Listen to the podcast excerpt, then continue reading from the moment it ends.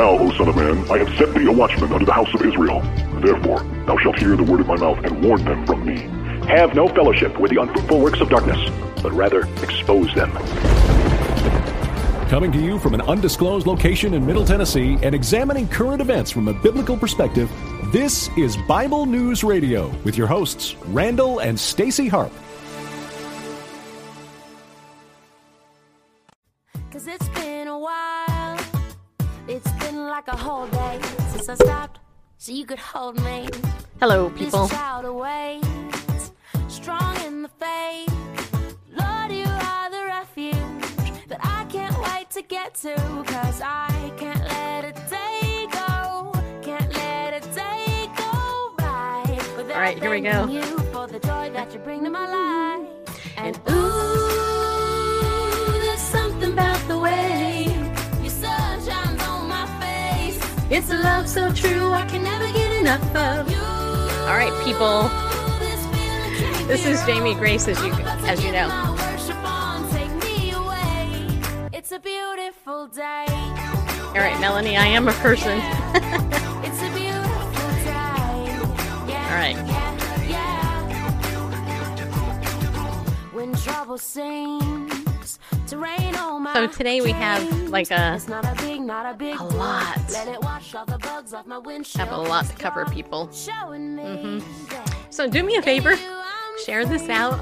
It's where we're at, please, and thank you in advance. And if you feel like it, do it a couple times during the show. Uh-oh, it skipped. Okay, here we go. This is Jamie Grace. And of course, as always, I gotta thank my beloved Bareface. You do. Yeah, I do.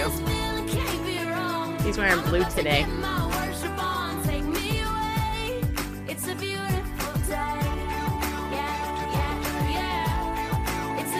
I adjusted my chair, so adjust the camera. So my big hair measures out with your long head. Yeah, it does.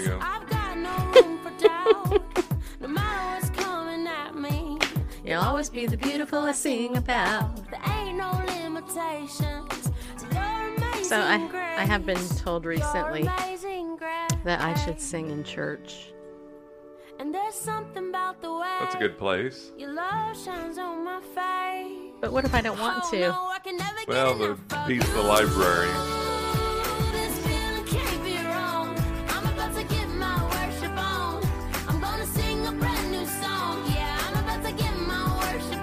Take me away on this beautiful day. Yeah. It's a beautiful day. Yeah. I know we make this look easy. Yeah, we do. All right, people. We have so much to talk about. Yeah, oh my gosh. You guys, there's a ton.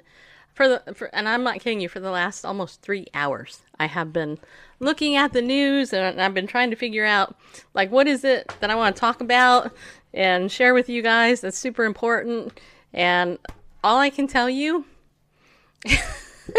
is that I think I have something like, I don't know, 1, 2, 3, 4, 5, 6, 7, 8, 9. Maybe 10 stories, which I seriously doubt we're going to get through in the next 90 minutes. But we're going to try. We're going to make a good old college try, people. Yeah, we are. But first, I want to share something that's been on my heart. Yeah. So you guys know that this has been a big life-altering change, right? For me, it has. And I have to tell you that it's been good. You know, I've missed you all. True story. I mean, when you do this every day, you kind of miss your peeps, you know? But, you know, I see you on Facebook or on Twitter or in my Instagram box, or sometimes you send me emails or text me. By the way, if you're not on my text message list, you can still join that by texting Bible News to 33222. And I also have a brand new keyword, should you choose to join me on this. And I'll talk about that in just a second. But I want to get back to my first point before I forget, the thing that's been on my heart. So I've been thinking a lot about ministry and leadership and growing old. True story. Okay, look, I'm 50, which means I'm half a century old, and I'm going towards 51. Of course, Bareface, he's like way older than me at 55. And, you know, it's funny because in a couple of weeks, Randall and I will have been married 27 years. And I've been thinking about it a lot. I've been thinking about how, wow, we've been married over half my life. I mean, seriously, we've already been married over half my life. But you think about that, and then you think about the calling and the purpose of your life. And for me, this thing has just really been on my heart. And I want to encourage you because I think that some of you may feel the same way that I feel. You might be wondering, you know, what is it that your gifts, you know, and your calling, what is it? What do you want to leave behind in the world, right? You know, because you're not going to live forever, at least not in these fleshly bodies with bones and muscles and stuff. And so for me, I was thinking about, I do this show. I love this show. This show is the call of my life. I mean, when I got born again way back in 1982 and God captured my heart, rescued this young kid from a very perilous life I was living in, danger from severe abuse and stuff. God gave me an evangelist and a teacher's heart. I mean, that's what he did. He gave me the gift of exhortation. He gave me the gift of teaching and mercy. I know some of you might not think so, but you know, it's there. And I started thinking about Nehemiah, you know, and in the book of Nehemiah, and I don't have specific verses laid out for you right now, but if you know your word, you can go back and look through Nehemiah. I'm pulling out the big principles here. Nehemiah was commissioned to build the wall, to rebuild the wall that had been taken down. And I think that all of us as believers in Yeshua, we have our job, too, to help repair the breaches that have been broken and to build the walls. Yes, let's build the wall, people! Sorry, I couldn't resist. But we are. We're actually trying to build the wall, and we're trying to repair the breaches, repair the things that the enemy has broken and tried to destroy. And I thought about it because when he appointed people to the different various gates around Jerusalem, there's different gates.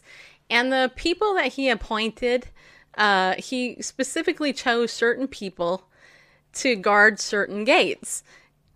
And he chose those people for a specific reason. It's because of the gift and the talent that they had. And if you read the word very closely, one of the things that you'll see is that they had their tool in one hand, and they had the word of God in the other, or they had their sword, right? And so that got me thinking about, what is it in modern day vernacular that you and I both possess if we're followers of Christ? And that is that we have the sword of the Spirit. We have our salvation. We have God's word. We can confidently, you know, declare the glory of God and everything that he tells us to. And he has us positioned at the gate where he wants us to be.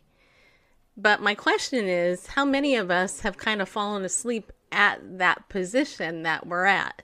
Like, you know, how many enemies have been able to get through where you're the one that's supposed to be guarding it, you know? And I'm just going to say this. I don't know. I have no idea. But if we look at that holistically as like the whole of America, there's a lot that's come in that has been destroyed because God's people haven't been doing the job where God has appointed us and called us to go. Now, I'm not saying this to cast judgment or anything. It's just an observation. And I was thinking, and really it's been on my mind a lot the last couple of days, because as I was going through the news to look at, one of the thoughts that came to my mind was, oh, here we go again.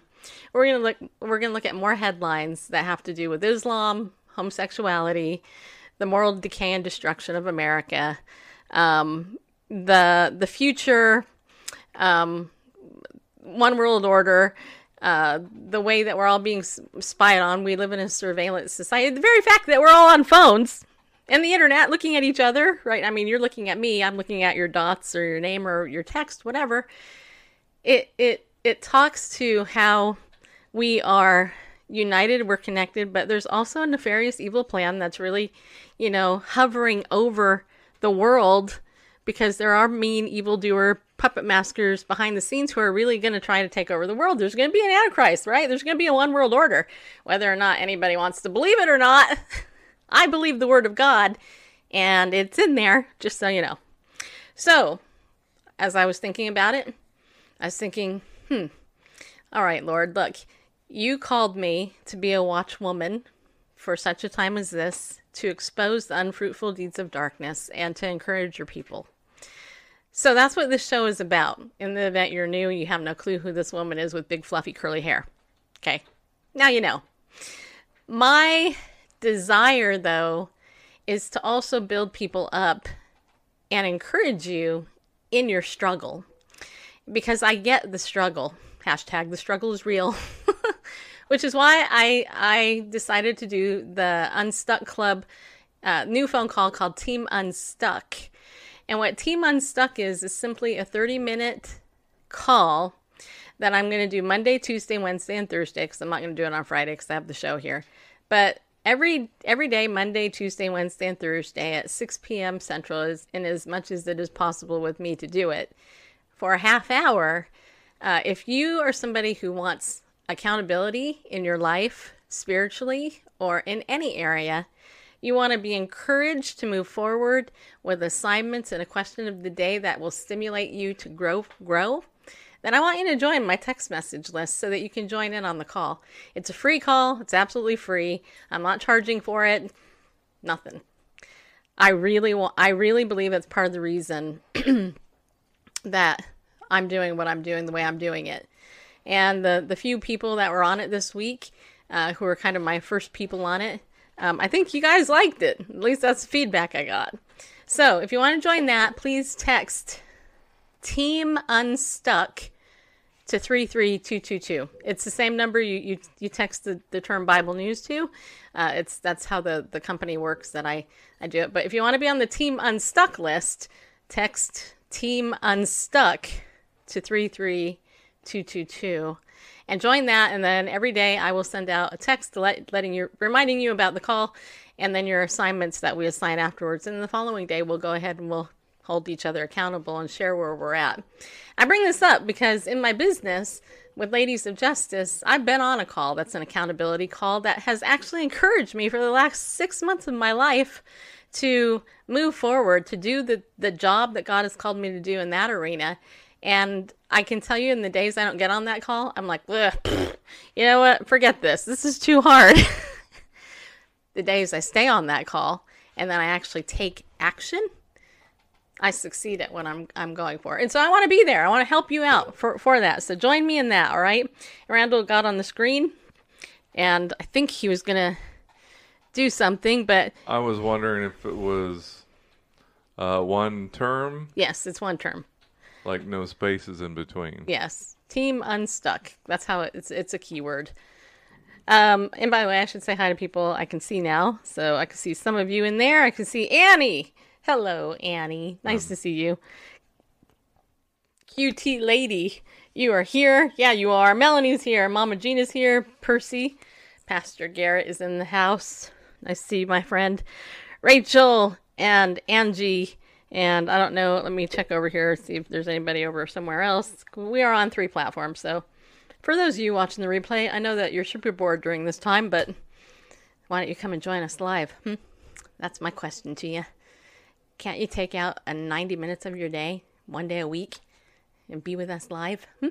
Okay, anyway. Let's see, we're on YouTube as well. Oops, wait, I better do that. Stop that. And we're on Twitch, right, Bareface? Yeah, Forrest and Jeff over there on YouTube, and 3 anonymous viewers over there on Twitch. Really? Mm-hmm. Wow, 3 anonymous people on Twitch. You know what? I almost thought about taking our show off Twitch because I could never see anybody over there. So I started to ignore Twitch, to be honest. I was like, whatever, we'll just stream. So if you're ever on Twitch, hey, thanks. Thank you for being on Twitch, you people. Yeah. Okay, anyway. Yeah, just say hi with whatever screen name you are. I'm sure it's not your real name, you know, all that. But let's get into the first story Randall highlighted, because I think this is a good story. And by the way, a lot of the news I'm sharing tonight is good news, just so you know. Try not to depress people. And I'm trying to wait for the page to load.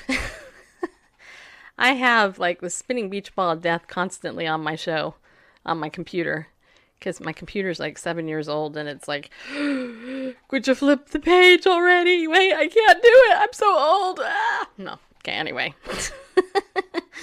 Okay, I gotta find the story. There it is right there. Okay.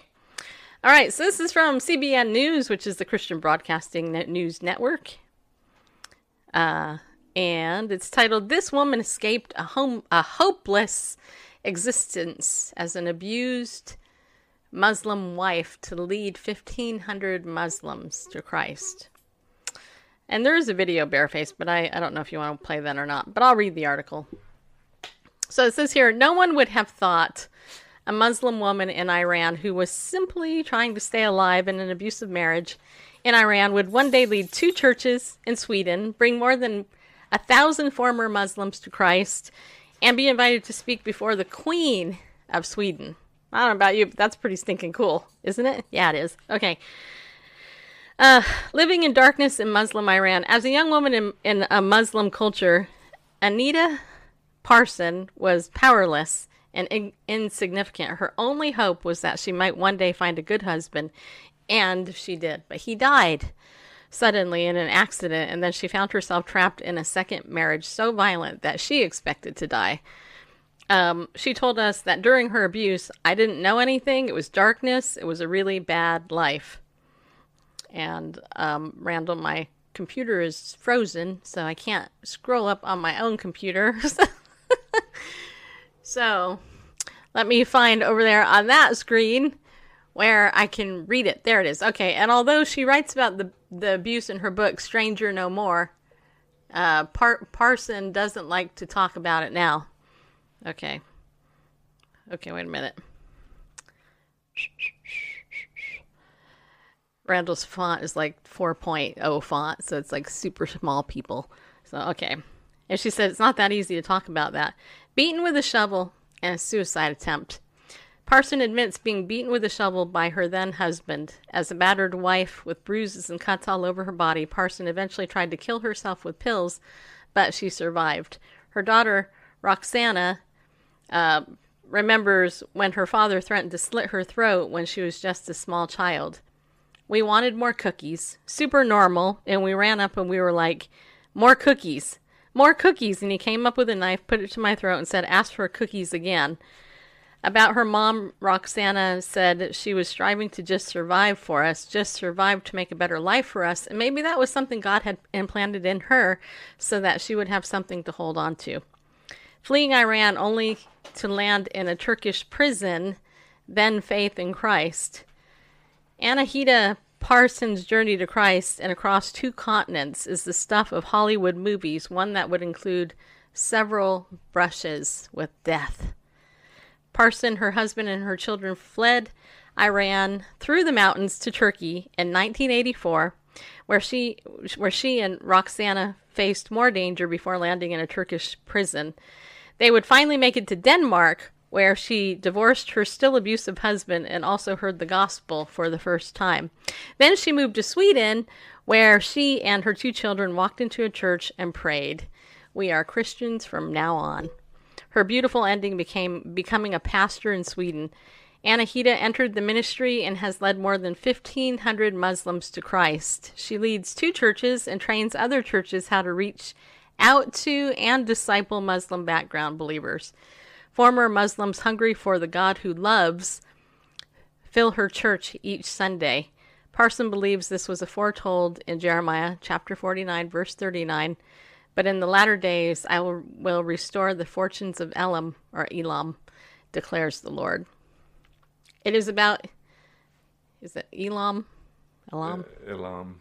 And Elam is Persian, Parson said. And when I read that, I know that it's about us. It's about all their life. It's amazing. God told Jeremiah at that time, and it's happening just now. But Muslim immigration has also made Sweden a home for dangerous radicals. And Parson told us she has received death threats and lives with the knowledge that she could be killed. Parson said Sweden is a free country, but it's dangerous, too. She says she sometimes wonders if she'll be killed by Islamists in Sweden. It's very possible.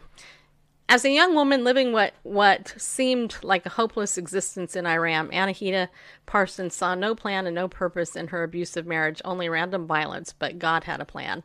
God loved me, and He was in my life from the beginning. She said, sometimes when reflecting on her life, I think, wow, it's beautiful. Isn't that great? And, you know, I know that there's controversy, you know, in the world about Islam. And I know that there's many types of different Muslim believers, just like, or Muslim practitioners, rather, just like Christians. But here, you know, we kind of see the dark underbelly of Islam, where this woman, unfortunately, was beaten by her husband, who no doubtedly followed the Quran and believed in Sharia. That's my guess. You have any thoughts on this Bareface? Well, other than to say that I think it's wonderful that she came out of that existence, and I'm kind of curious why she and, you know, the whole family, or now ex-husband and children, why they fled Iran. Just kind of curious about that. As soon as they went together, it wasn't like she was escaping him. My guess is they fled Iran because of the persecution of believers over there. Well, they weren't believers at the time, though. Oh, yeah, you're right. So I'm curious about... It's probably in her book. Probably. Maybe it was a way that, I don't know. Well, wait, let's look at some comments. I just saw this comment here. So, Jennifer Murdoch, a nice Muslim name, says, Allah Akbar, Zionist propaganda radio. Well, yes, I would admit I am a Zionist. I believe in Yeshua, and I love the Jews. Yeah, I do. Is there any other comments in here? I thought there were some other comments, but I know it looks like you guys have been kind of going in and out. Hey, you know what? If you don't like our show, you might want to listen to it more, because you might actually like it in the end. You might go, oh my gosh, this is really a cool show after all. Mm-hmm. It's hard to hate me, just saying. I know a few people have tried. Now they're my friends. You listen? Good. All right. So you listen, and then you can, you know, rate the show on a scale of 1 to 10 at the end. Got to stay till the very end, though. Can't, you know, otherwise the rating isn't legit. Just so you know. Okay. All right. Oh, wait a minute. Okay, let's see here. I'm going to take that here. Tonight's show is brought to you in part by a very slow computer. So as I go through these these articles, just so you know, it might actually, you know, take a minute, because my computer's like... Okay, so the next story, Bareface, let's cover, is the Gillette story. Okay, so the Gillette story is... This was kind of interesting. My friend Stephen Black tweeted this out earlier tonight. I was like, what's this? And so I read it. So the title of the article is, Gillette comes from within a whisker of disaster. Yeah, it does. Disaster. Yeah, it is. Yeah, okay. So anyway, so it says here, Gillette comes within a whisker of disaster. Okay. So August 2nd, that's what this is, by the way, 2019. Your stupid boycotts will never make a dent in a company like P&G, one liberal scoffed back in January. Turns out they didn't make just a dent. After a string of male bashing, transgender shaving ads, the parent company of Gillette got nicked so badly, market experts wondered if the brand would survive, or will survive. Gillette CEO insists that the radical activism was worth the price. Let's hope so, because so far that price is a whopping $8 billion, people. $8 billion. Or smackaroos, or, you know, That's a lot of money. That's a lot of dough. So to most customers, a razor company dabbling in gender politics never made sense in the first place. Gillette used to be, quote, the best a man can get, unquote. Now the company can't even acknowledge what a man actually is. Things for the brand started to unravel earlier this year when P&G, that's Procter & Gamble, gave the green light to a controversial commercial about the culture's, quote, toxic masculinity. And we did actually cover that. The idea, CEO Gary Combe said at the time, was to reach millennials. Weeks into the flop, even he admitted it backfired. But instead of ditching its politically charged messages, Gillette dug in deeper. On Father's Day, the company finally went too far, launching an ad about a dad teaching his, quote, son, unquote, who happens to be a biological girl, how to shave. That did it. Conservative groups like 1 Million Moms activated, warning customers that unless they wanted their money to support an ideology pediatricians called child abuse, they better find another razor. Based on this quarter's report, an astonishing number of Americans did. P&G reported a net loss of about $5.24 billion or $12.02 per share for the quarter ended June 30th due to an $8 billion non-cash write-down of Gillette. For the same period last year, Reuters explains, P&G's net income was $1.89 billion or 72 cents per share, at least for now.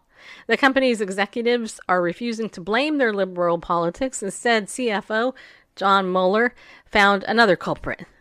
Beards. That's right. P&G is actually writing off its monumental fail on the rise of facial hair. Lowering shaving frequency has reduced the size of the developed blades and razors market. He tried to justify on a call with analysts. And he can't even give the Duck Dynasty guys like credit for that either, can he? No. No. I have to admit, just a side note, that the Duck Dynasty family, they kind of made long beards really popular. And they are actually kicking butt over on YouTube on a new show over there. But it's quite amazing here in Middle Tennessee how many men I actually see with beards. And I think certain men look really great with beards. Some men, they don't need a beard. Cause what about this one? You look handsome either way because you're so hot. Well, thank you. But it takes you forever to grow a beard. But once you do grow it, because it takes you forever, you're super hot and handsome and hunky. Well, as always, you make my heart go pity pat. Yeah, you do. Aww. You hear that?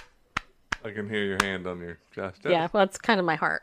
Okay. Anyway. Well, I think ZZ Top, made beards cool long before Duck Dynasty. Before the Robertson clan became famous.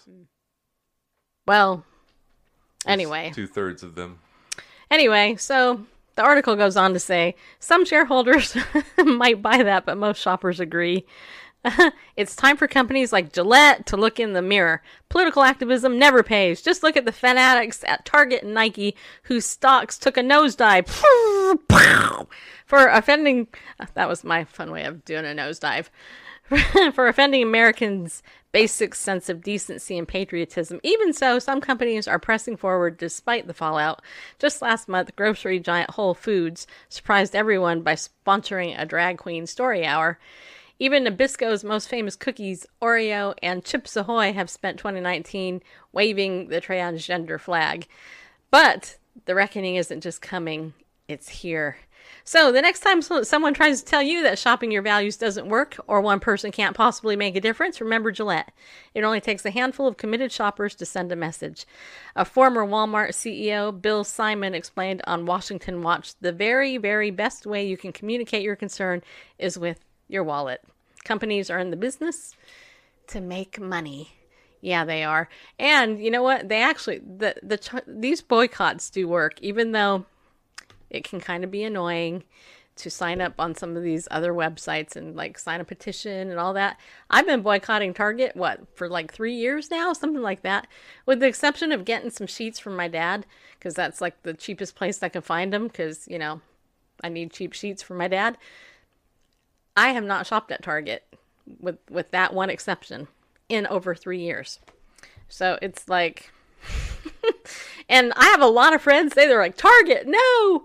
You know, the T sign with the zero in it. Okay. All right.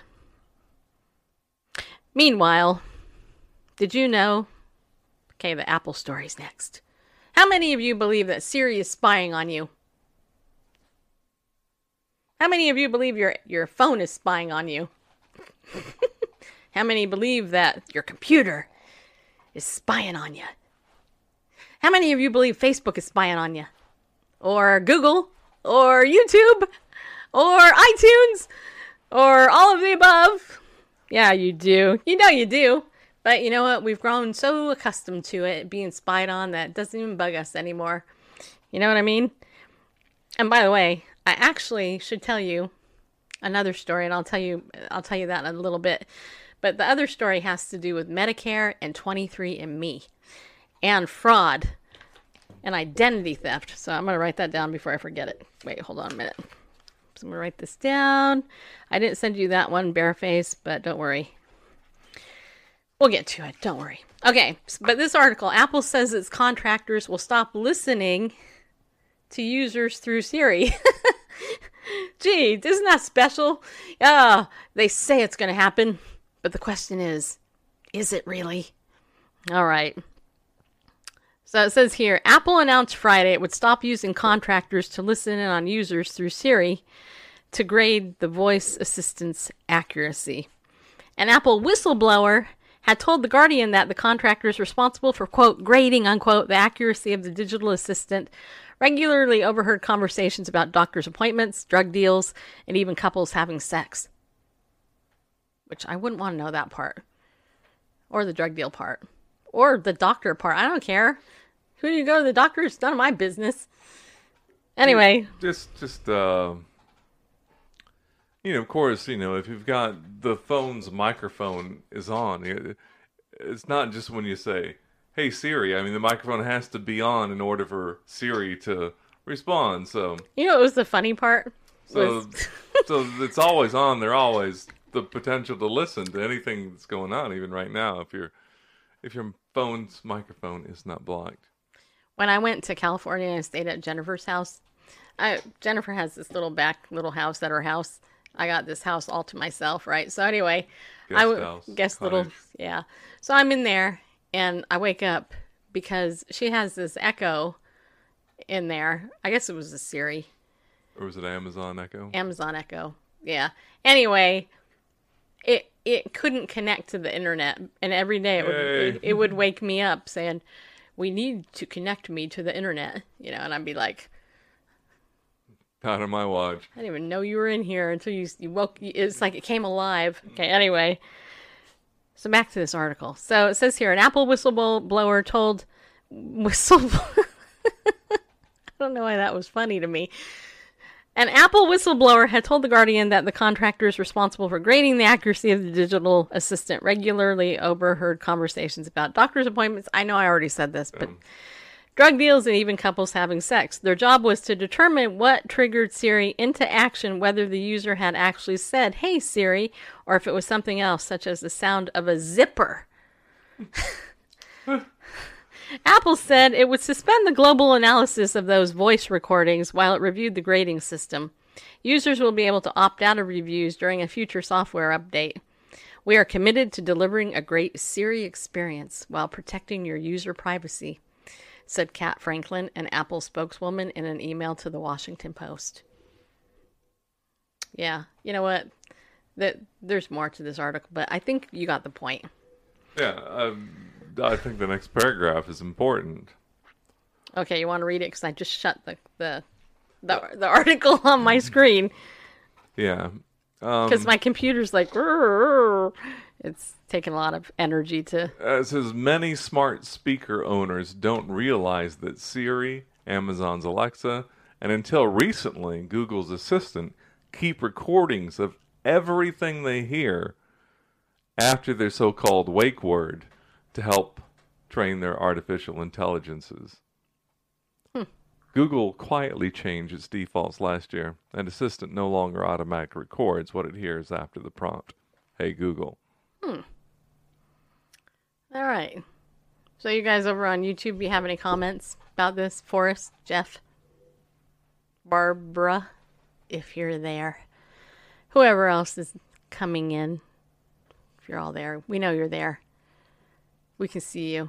Yeah, we can. So can God. Do you want to say something? Again, I think it's amazing. You know, back in... Let's see, 1930s. When did George Orwell write 1984? I don't remember.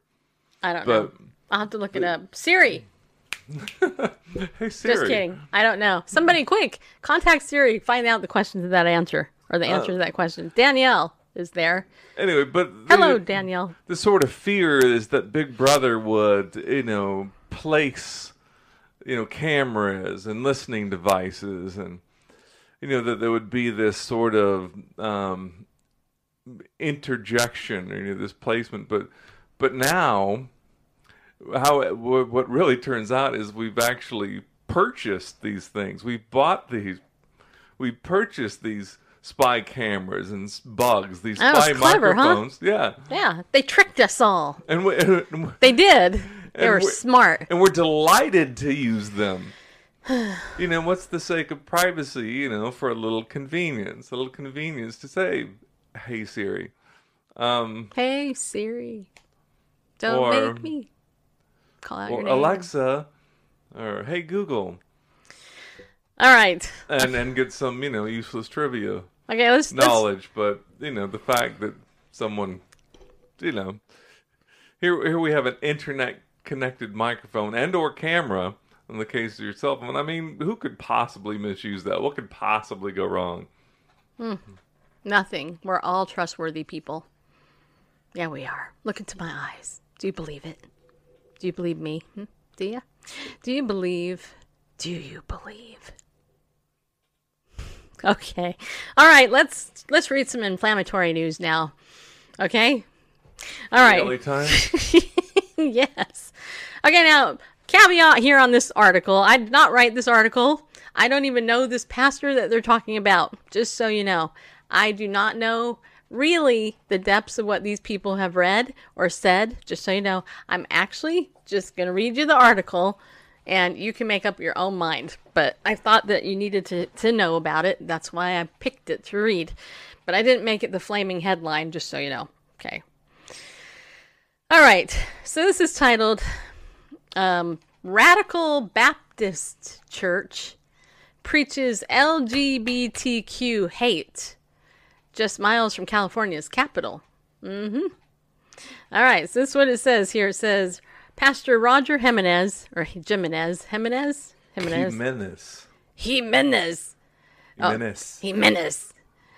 is that good? Like Espanol? Is that my accent? Accentuate the positive. Okay, Pastor Roger, say it. Jimenez. He always messes me up. Jimenez. Randall took Spanish lessons forever, and by proxy, I had to learn Spanish, kind of like this much right here. But I'm white, okay? I'm not Spanish, so don't expect me to use the, you know, Melanie's spelling it out. Jimenez. Thank you, Melanie. Melanie is good for lots of stuff. You've got to channel Charo. Jimenez. No, I know. I do not have to channel Charo. No, I'm me. I'm white. I'm not Hispanic. I don't speak Espanol except El Pollo Loco. And so, just so you know. Anyway, so I'm going to sound like a white woman saying a Spanish name. Okay, okay. But just whatever. Except you correct me, so you can't just say whatever, because as I read it, you're going to go ahead and correct me, interrupt my flow of thought, reading, as I'm trying to read this and deliver this news seriously and dramatically at the same time. Well, if you stall, then if you hesitate. Okay. Okay. Anyway, Pastor Roger Jimenez implored his congregation at Verity Baptist Church to separate themselves from the ways of the world, or the modern world, the modern wicked world. Burn your Harry Potter books, trash your rock and roll CDs, don't vaccinate your babies. By the way, we will be doing a show on that at some point. Stay away from gay people. The United States of America is on a rainbow-colored boat, and we've got to shake that boat up, Jimenez said, speaking to some 400 people in an overflow crowd that included dozens of young children staring intently at Bibles and giggling when pastors yelled. Jimenez was met with shouts of amen and let her rip. Yeah, let her rip. Okay, so if I go down in history as the hardest preacher against homos, praise the Lord, he added. Nah, don't get mad at me. I'm just reading the article. Okay. Here in the capital of the state that is the vanguard for the so-called liberal resistance, parishioners gathered last month for the Red Hot Preaching Conference featuring some of the most virulently anti-gay pastors in the country. Jimenez started the conference in 2016 after gaining national notoriety for praising the mass shooting of 49 people at a gay nightclub in Orlando, Florida. Okay, so I read this, right? And I'm still choosing to share this with you, but I have to ask you something. Is that true? Because I don't know that it is. Maybe he did. I don't know. But if this man did that, then shame on him, because that's not nice. And it's wrong, and nobody should be rejoicing when people die, especially if they don't know the Lord, because, you know, just saying. Goes on to say, the conference's 7 preachers are part of a network of about 30 churches called the New Independent Fundamentalist Baptist Movement, which experts on hate and extremism say is growing and spreading violent rhetoric over the internet in an era when hate crimes against LGBT people are increasing. Well, that is debatable. I doubt that that's actually true. But I can tell you that there's a lot of hate crimes that the LGBT community commits against themselves. That's probably increasing because they get busted all the time for lying about it.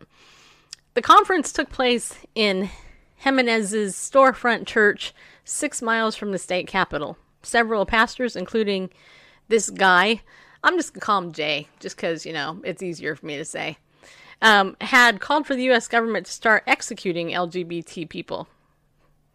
All right. That is something we should not do, too, just so you know.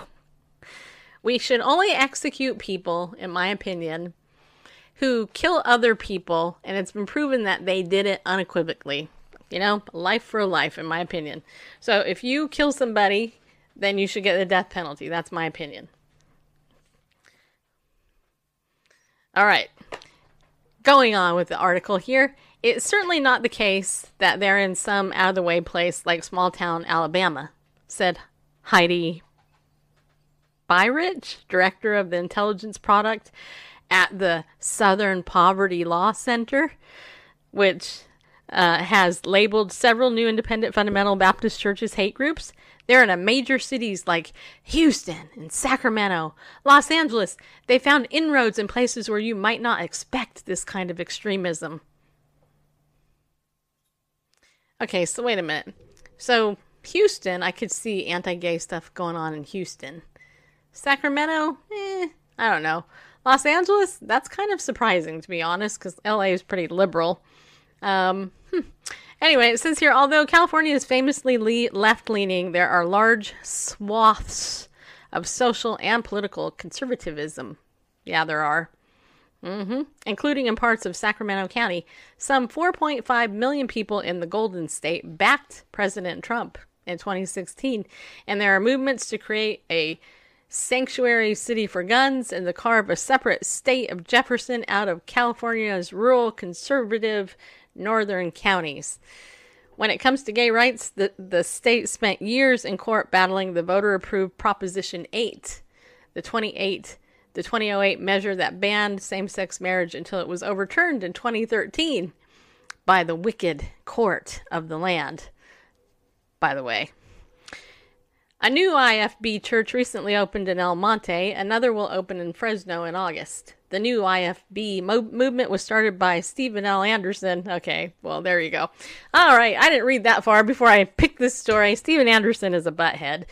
And he needs to, like, not be a pastor, just so you know. But anyway, he is a native and a pastor of the Faithful Word Baptist Church in Tempe, Arizona, who garnered headlines in 2009 for telling congregants he prayed for the death of President Obama. A day later, a congregant went to an Obama appearance in Phoenix carrying an AR-15 assault rifle. Hasn't this guy been like kicked out of America? Well, anyway, he goes on to say, among the pastors associated with Anderson's network is Grayson Fritz, a Knoxville, Tennessee pastor and detective with the Knox County Sheriff's Office, who in June called for the arrest and execution of LGBTQ people.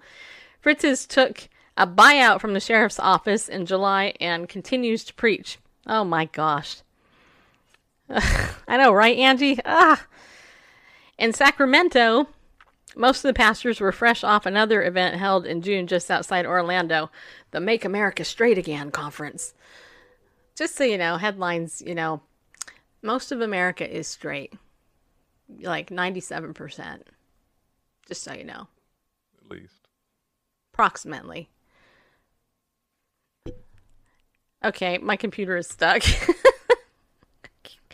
I can't move my screen. Dang it. Okay. So you got to carry on. Okay. Or make that text way bigger because I cannot read it at like 2-point font. Jimenez?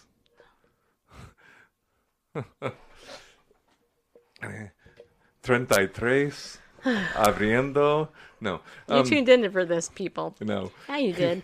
Jimenez 33 opened it by saying that although the media depict gay people as, quote, a little flamboyant, unquote, and, quote, kind of funny, unquote, he believed they were a danger to children. That belief, also cited by Catholic bishops seeking a scapegoat for sexual abuse by priests, has long been discredited by studies showing no connection between homosexuality and pedophilia. Just so you know.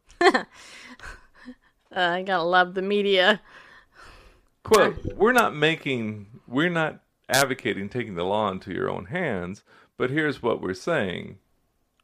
If the government would put them to death, it would make America safe again. Jimenez said, here's all we're saying is that when they die, we don't feel bad about it. That is so wrong. Well, I'm thinking the logic is very flawed. Extremely. The only people homosexuals are hurting are themselves, really. Yeah. When it comes to physically, right. You know, they are hurting their own bodies. I mean, really. That's the CDC saying that. I mean. Right. Okay, did the spinning B12 death stop? It did. Oh my gosh. Okay. Oh, no, it's back. I mean, I don't know. Do we...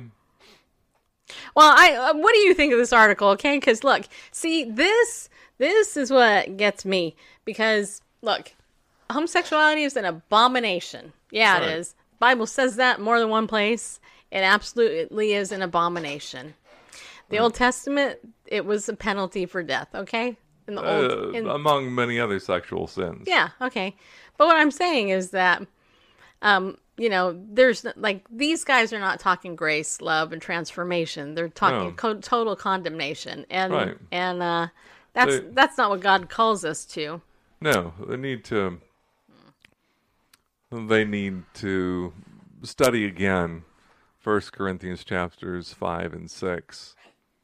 That, you know, God judges those who are outside. It's our job as believers to judge only those who are inside.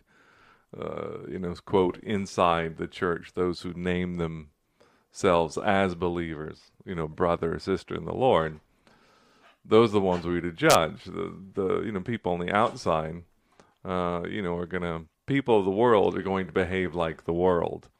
And so it's that certainly we must share the gospel with them and a message of hope, the message of love, a message of forgiveness.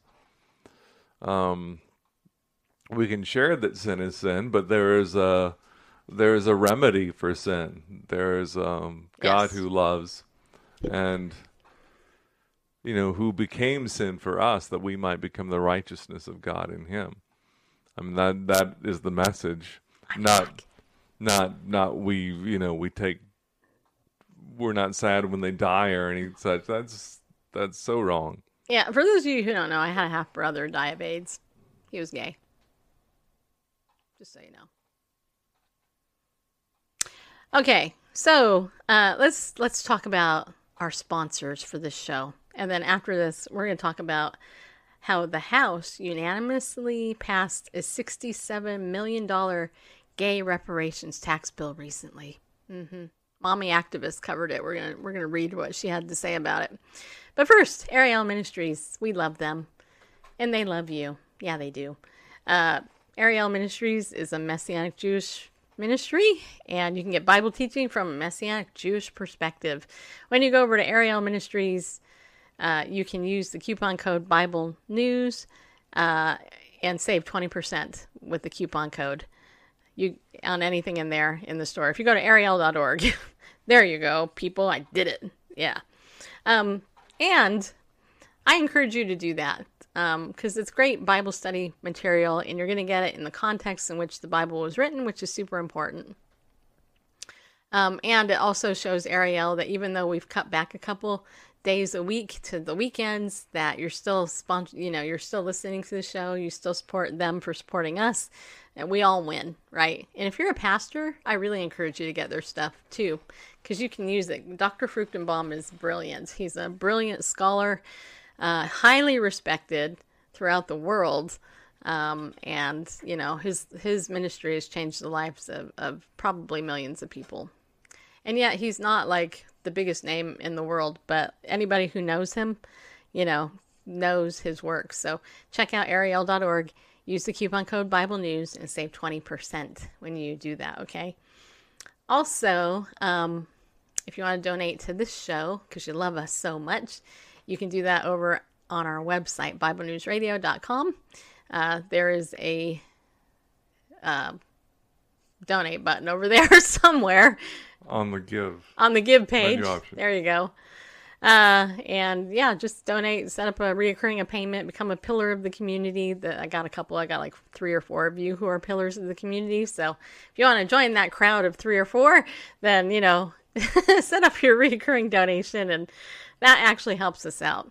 And of course, if you want to become a member of Legal Shield and ID Shield, I do want to share with you a story I read this week, and it had to do with 23andMe, the DNA, place, and it was interesting because there's a big long article and a video presentation done by the guy that did this report on 23andMe, basically talking about how some scoundrels, because they all are, target old people, elderly people, and get them to donate a swab of their genes, their genetics, with 23andMe kits in order to claim insurance benefits, not tax, but insurance benefits, because they get thousands of dollars for this stuff for research purposes, for medical purposes. And so the question was raised,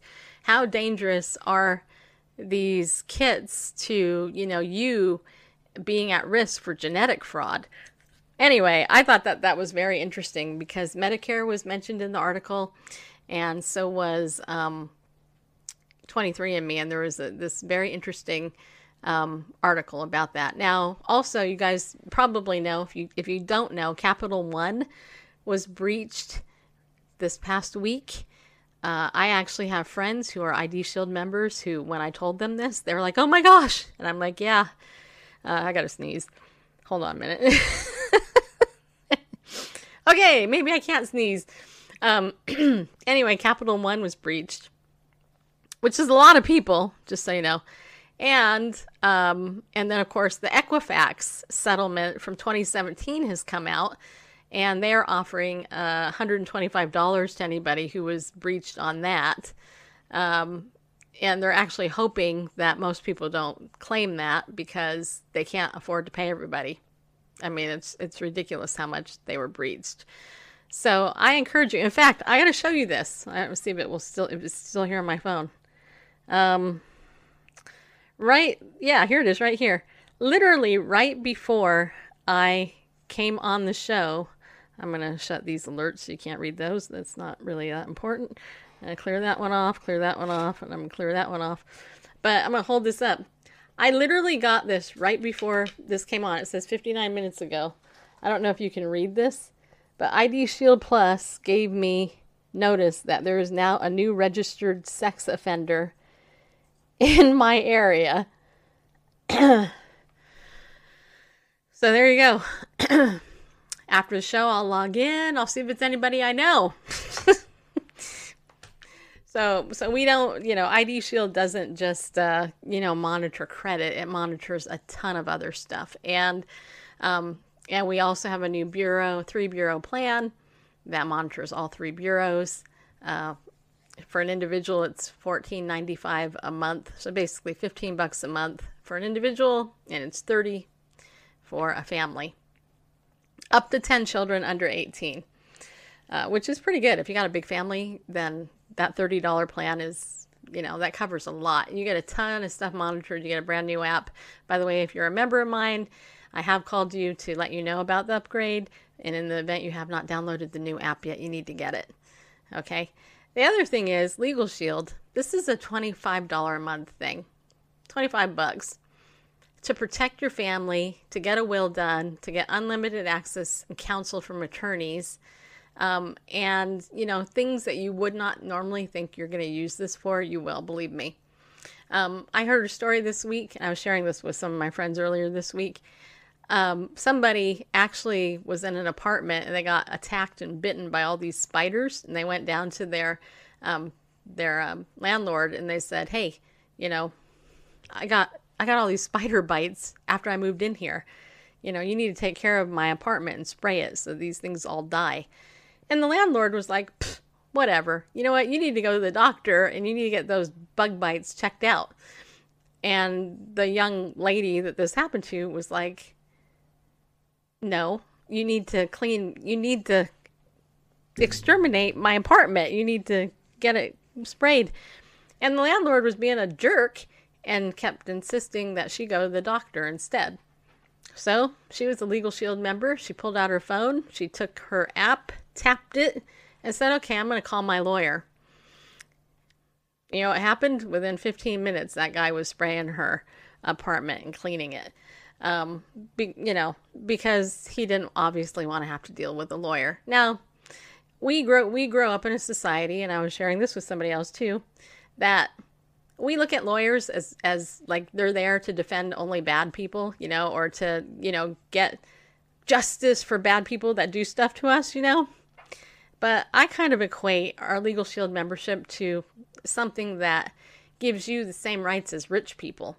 I was sharing earlier with some people on my Team Unstuck Club call that I had groceries delivered to me this week from Walmart. I was like, "Yeah. Free delivery and everything. How awesome is that? I never have to go to Walmart again. Down with Walmart," and walking through that store because it's so big. Anyway, and I was feeling kind of rich. Like, hey, I got people delivering me my groceries. Snap, snap. Yeah, there we go. And I was thinking about it. It made me feel rich that, that Walmart delivers, how much more so having an attorney in the palm of your hand for $25 a month. And you get a ton of great benefits, and you get member perks on top of it. It pays for itself. The value, this is the only product through direct sales that you'll ever buy, that the value of it is far outweighs the actual cost of it. If you sell some type of health nutrition product or makeup or jewelry or something like that, your customer is paying way more for that product than that product cost is. With Legal Shield, it's completely opposite. And anyway, that's why it's one of the fastest growing direct sales companies around. And that's why it's easy to sell, because people see the value and all that. So if you want to sign up, let me know. Actually, I should tell you this month. I really would like you to sign up this month. And here, I'll tell you why. Because this month we are having for our thing, We are selling memberships for charity and recognition. And so what that means is that Legal Shield is asking us to sell 5 memberships this month. If we get 5 sales this month for our membership, then we will get our name into a drawing, and then that drawing will get we'll be able to, if we win that, which hopefully we will. I've won one already. I have pretty good luck, but if we win that drawing, we get a $250. Credit card to give to the charity of our choice. And for me, I want to give that to Camp Horizon which is a local camp here in Tennessee. It's a nonprofit that actually sends children who have cancer to camp, and their siblings who always get left behind also to camp. So that's where I would put the money if I win. And I want to be in the drawing. So, you know, if you guys want to help me reach that goal, if you're not already a member, then, you know, contact me and we can do this. We could also get in this contest by allowing me to share the opportunity. I don't have to even sell it to you. But if I just share it with somebody that you want to know about it, that also can get me into the drawing to get that gift certificate. So either way is good. Get in touch with me so that we can, you know, hopefully get the charity card and get those kids like some more money. Wouldn't that be awesome, Bearface? I think it'd be totally cool. Yeah, it would. Yeah, it would. Okay. All right. So that's our sponsorship and our, you know, thing, and all that. Okay. So a couple of days ago, I got this message here. How many of you saw this when I posted it on Facebook? House unanimously passes $67 million gay reparations tax bill. Have you guys seen this? Okay, this is not fake news. This is real news, people. I'm just gonna say. Oh boy. All right, so it says here on Wednesday, the Democrat-controlled U.S. House of Representatives unanimously passed a controversial gay reparations bill that will entitle same-sex couples to millions of dollars in tax refunds for their, quote, marriages, unquote, which were not previously recognized under federal tax law. LifeSite News reports, quote, the PRIDE, and that's all caps, which stands for Promoting Respect for Individuals' Dignity and Equality Act. Yes, I did, Melanie.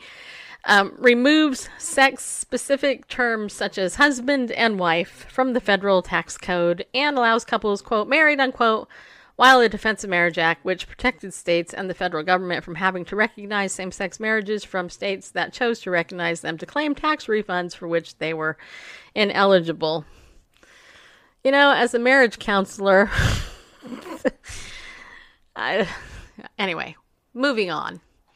The U.S. Supreme Court struck down DOMA, that's the Defense of Marriage Act, in 2013. The Washington Blade, which is a homosexual magazine or newspaper, reported that the Joint Committee on Taxation put the estimated amount the feds could have to pay out if the bill becomes law at $67 million. The PRIDE Act passed the House on Wednesday by a voice vote, meaning lawmakers were not required to put vote on the record, also known as them being chickens. Yeah,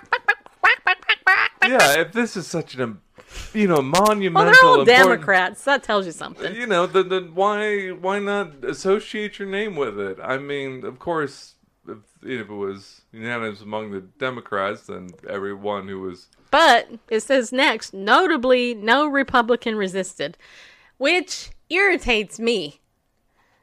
And you know what? Donald Trump probably wouldn't resist either because he's pro-gay, but whatever. Okay, so it says here, The Hill noted that New York GOP Representative Tom Reed expressed a technical concern about the legislation, but supported its core purpose to, quote, make sure our tax code is reflective of the law of the land as it has been declared by the Supreme Court. First of all, the Supreme Court doesn't dictate the law of the land.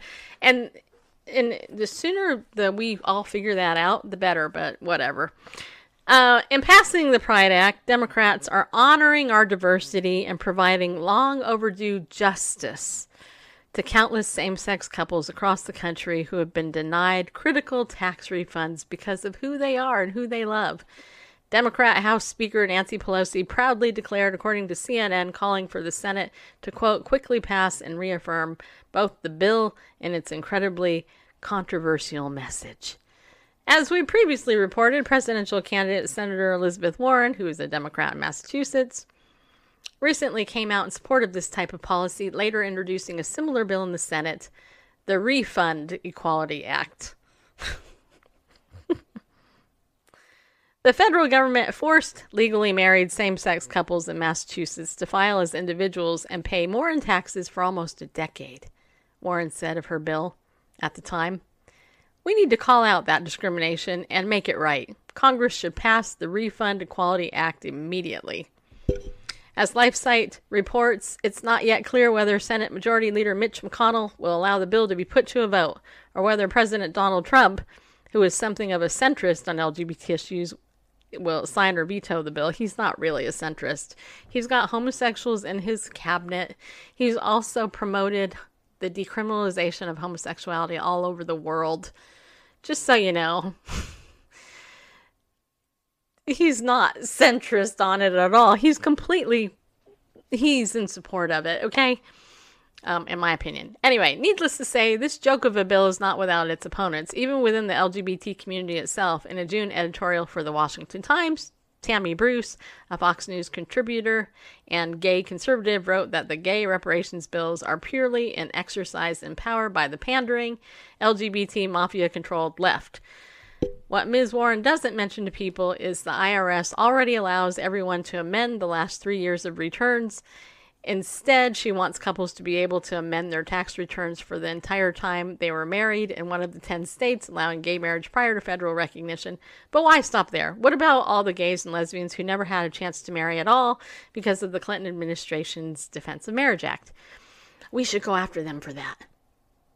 Yeah, we should. Ooh, the Clinton administration? Yeah. That has to be asked, because this has nothing to do with tax fairness and everything to do with reinforcing the politics of resentment and victimhood, she argued, for the Democratic Party machine. However, there can never be success. There always has to be a new appended wrong or violation, some new campaign to convince you that victimhood will never end, and you must always resent, well, everyone. Amen.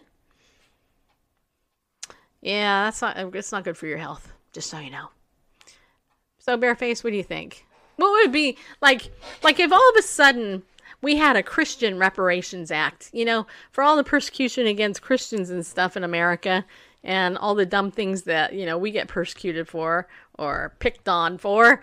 Like what, LGBTQ hate? Yeah, that would be one of them. Or, you know,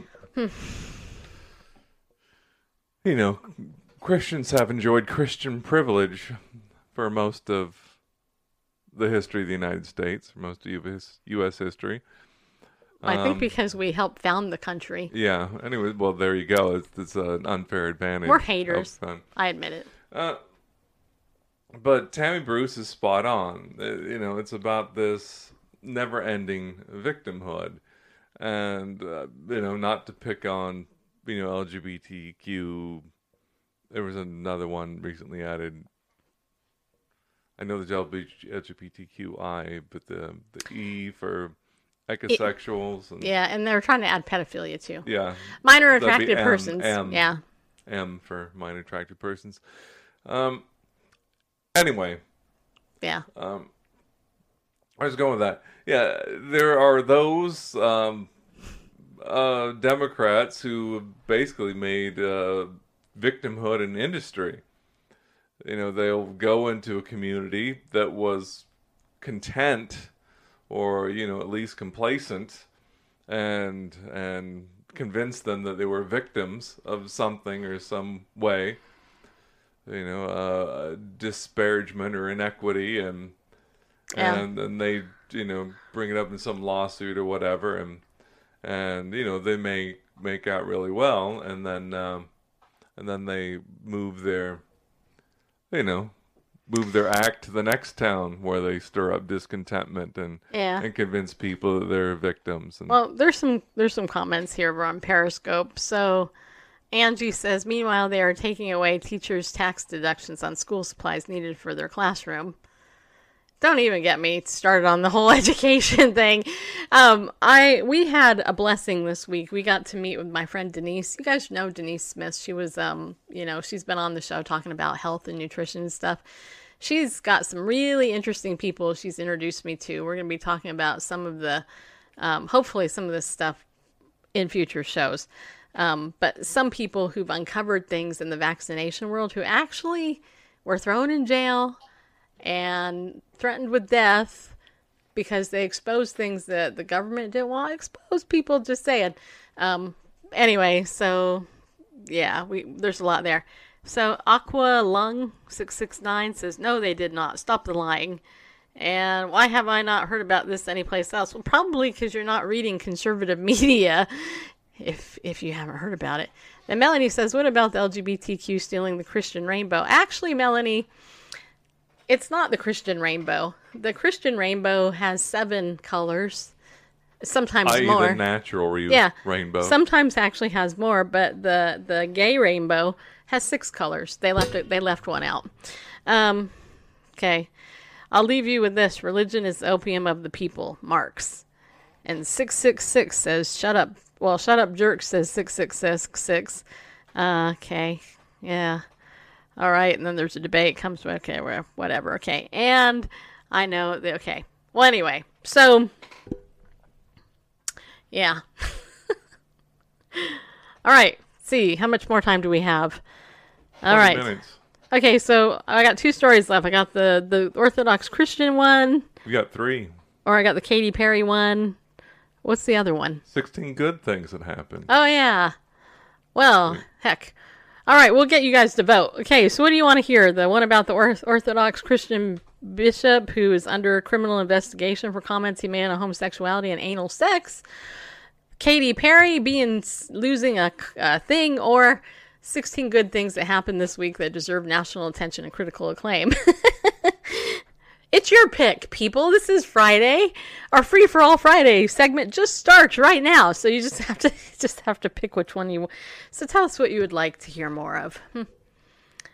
Just put in, I'll wait for 5 people to respond, and then we'll go with the majority vote. How's that, huh? While you're responding, I will take a drink of water. Yeah, I will. Right now, I'm going to do that. I'm sorry for the replayers. Cheers to you, people. Sure you can. You trademark rainbows. Okay, that doesn't have anything to do with my question.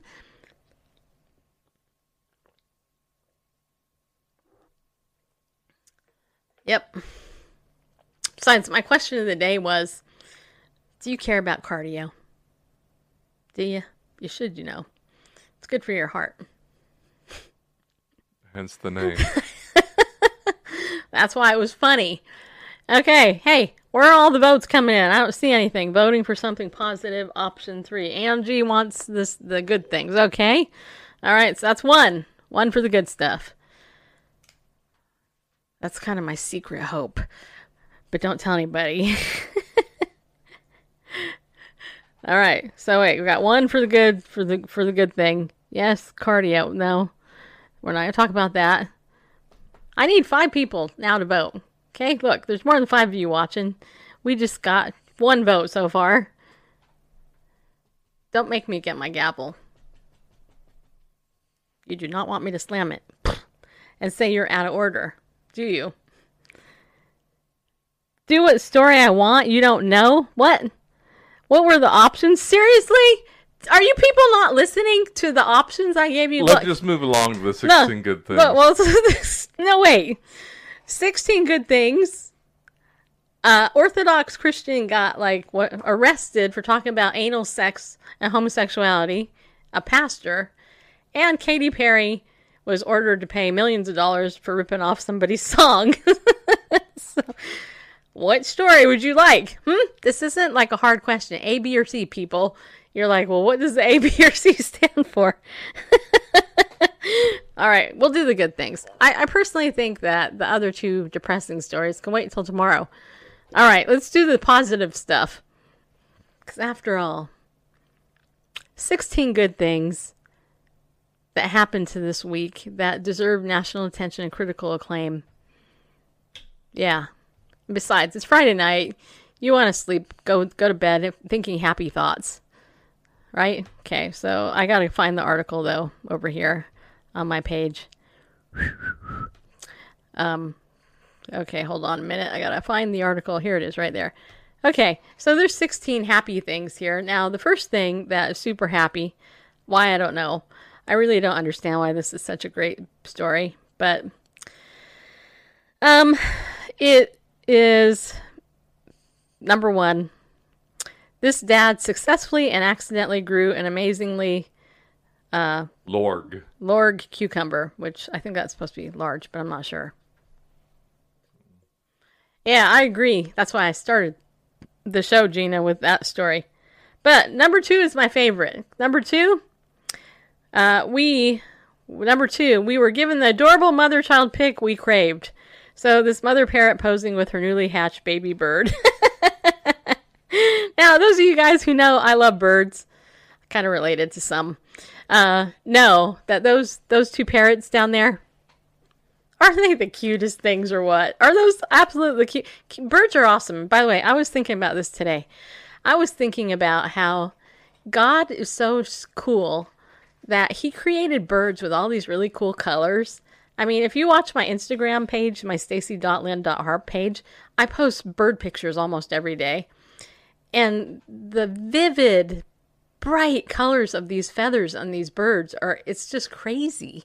You know, how crazily vivid it is. It's just crazy. It's like, and so look at those pretty birds. Aren't they cute? I wonder if it's a girl or a boy though.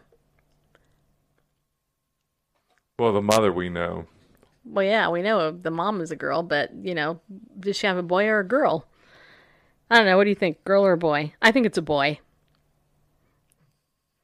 But I don't know for sure. How do you tell the gender of a bird anyway? I have not figured that out.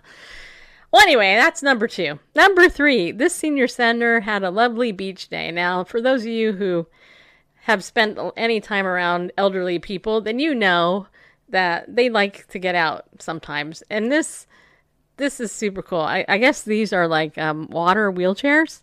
That's what it looks like. Oh. You can see the joy on that woman's feet, you know, as she was going, oh my gosh, my feet are cold. And that old man there, you know, hey, you all really should go and spend time volunteering in a assisted living facility just for a couple months. Get to know some of the elderly people that live there. And you will have a new appreciation for getting older. You know, because, and why certain things like this are cause so much joy. Just saying. All right, moving on to number four. This brother performed a brilliant slam poem with heart and conviction, which I really don't want to play this because I didn't really care for it myself, but apparently that had, about 500,000 people talking about this slam poem, just so you know. Okay. All right. Now this was interesting. These cows showed us the true meaning of friendship. So basically, I don't know, Randall, are you going to play these videos? I can. Okay. Well, this one shows a video of a cow that decided to catch up with her friend. Also another cow. What does it say that?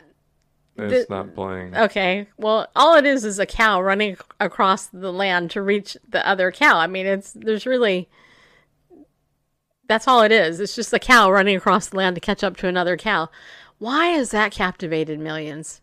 All right. So number six, not only did Australian national treasure Bindi Irwin get engaged, but she also announced that her brother will walk her down the aisle.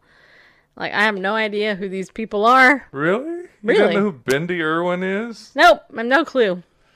Am I supposed to? I'm not in Australia. She's the daughter of Steve Irwin. Oh, really? Remember, you know, the real crocodile kind of guy that died in a freak accident with a... Stingray, yeah. Huh. So Bindi is his daughter, so it's a big deal. Oh. Huh. Well, that's nice. Oh, so that's why the brother walking her down the aisle. Oh, gotcha. Well, see, that's a good story, people. Heart be still. All right. Now, this one, if you could get the video to play, this one's really cute. So this is the low-budget Lion King remake became the only thing I cared about. You're probably wondering. Media isn't working here in opera. Well... Stand by. I'm going to try. I will stand by. Since none of the... since I can't get Wirecast to capture any of the browsers anymore, just the windows, I'm having to capture the whole monitor. Since that's the case, then I can play it in anything. Yeah, after all, we are not like a multi-camera functionality studio Or a MacBook Pro and whatever it is you're using over there across the table from me. Custom-built PCs. Gotcha. Macs and PCs, can they, like, you know?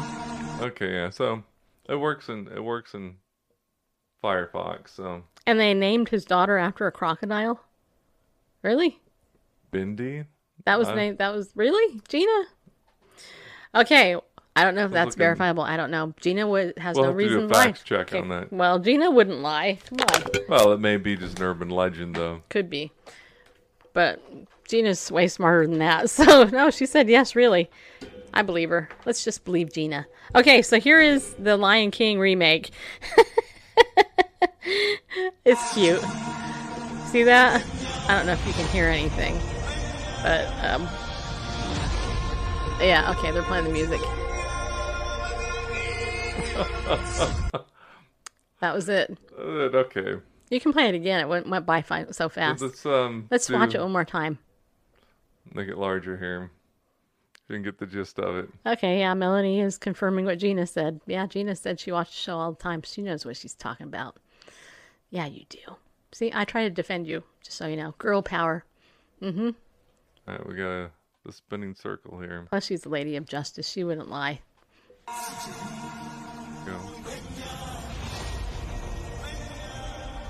You know, this might get our show killed. Do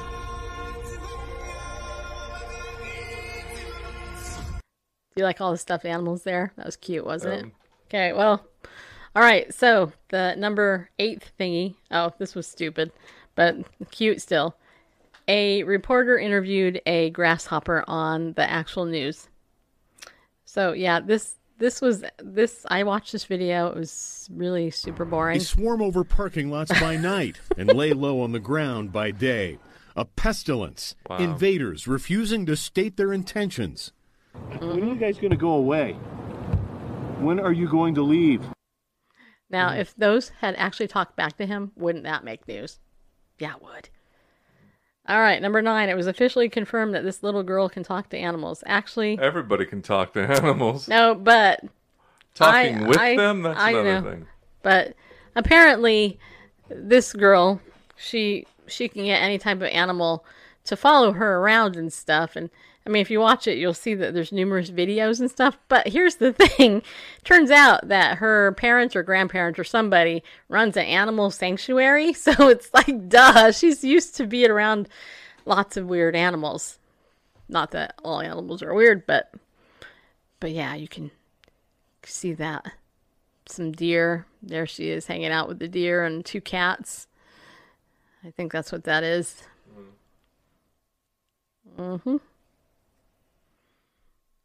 And then she has a couple of skunks following her in the video underneath her. Mm-hmm. Uh-oh. Yep. Now, if you don't know the context or her background, then this is amazing. How does she do that? How does she get Flower to follow her around? All right. Number 10, Ethiopia snapped on climate change. Ethiopians planted more than 350 million trees in one day as part of a countrywide effort to fight deforestation. 350 million? That's wild. Huh? That's wild. How is it possible to plant more than 350 million trees? That seems impossible to me. Well, if you have a million people doing it... Yeah, I guess so. Somebody's snoring. We got 35 million people doing it, then. All right, now this one is funny. The next one, I thought this was funny. This son roasted his mom in the purest way possible. Now, you got to play this one because this is funny. Hopefully, this doesn't offend anybody, but I thought it was funny. This little bratty 7-year-old kid told his mom. So, go ahead and you can.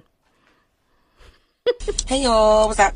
I just got my braces tightened and it hurt like hell. Well, if you was doing what you were supposed to be doing, you won't have to get those braces. First of all, what are you talking about? If I was doing what I was... You've been cracking crabs and eating candy all your life.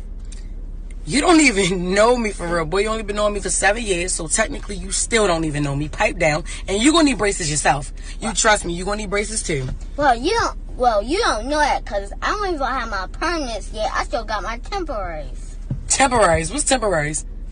You really think I'm stupid, Mama? Nah, I ain't saying you must don't think I'm a genius out these streets. Yo, this boy better leave me the hell alone. I'm out here trying to live my best hot girl summer life. Well, you can't be a hot girl with braces. Calm down, Mommy. Calm down. Okay, that's it. That's it. Hey, y'all. You can tell where that kid gets his attitude. Oh, that was funny. All right. Okay, this one I told Randall. I said, you gotta look at this one. These two enjoyed a video together, and my heart. So what this is a video. This is a horrible podcast at this point, because you're not watching the video. But this is a video, but it looks like a golden retriever dog, maybe? Yeah. Or a lab. With a golden retriever. With a boy. Watching something on the computer together. Mm-hmm. Yep.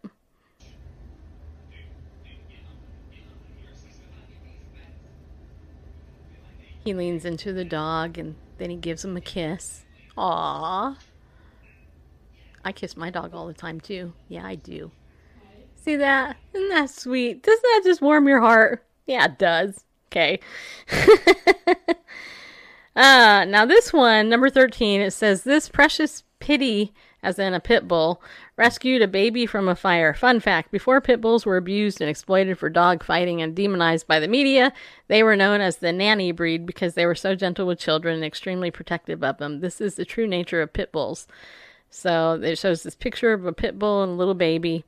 And, you know, there you go. Not neat. How come you're not seeing all this stuff on the mainstream media, people? All right. This kidder's got a fresh cut. Now, this is cute. This is a man who is not really cutting the cat's hair. But you're going to play the video? Yes. Yeah. But it kind of looks like it. Mm-hmm. Yep. Somebody's probably choking the cat underneath that collar. You stay there while we do this video and make it go viral. Okay. And then number 15. Oh, yeah. These two brothers were reunited after 20 years. So it says here, my dad hasn't seen his brother in over 20 years. This is my dad surprising him at the airport. So this is kind of sweet. It's not very long. You can watch this too. Almost 1 million people have watched this. So the guy in the orange or red or whatever color that is, red. That's the one brother who's standing behind the other brother that's behind him right there. He's waving. Look at me. Hey, look. He's right here. Yeah, he is. I'm going to stand behind him and wait for him to see me. And then he turns around.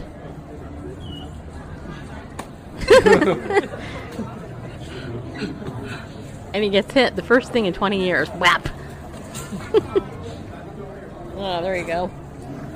Meanwhile, someone makes off with his luggage. I know, right?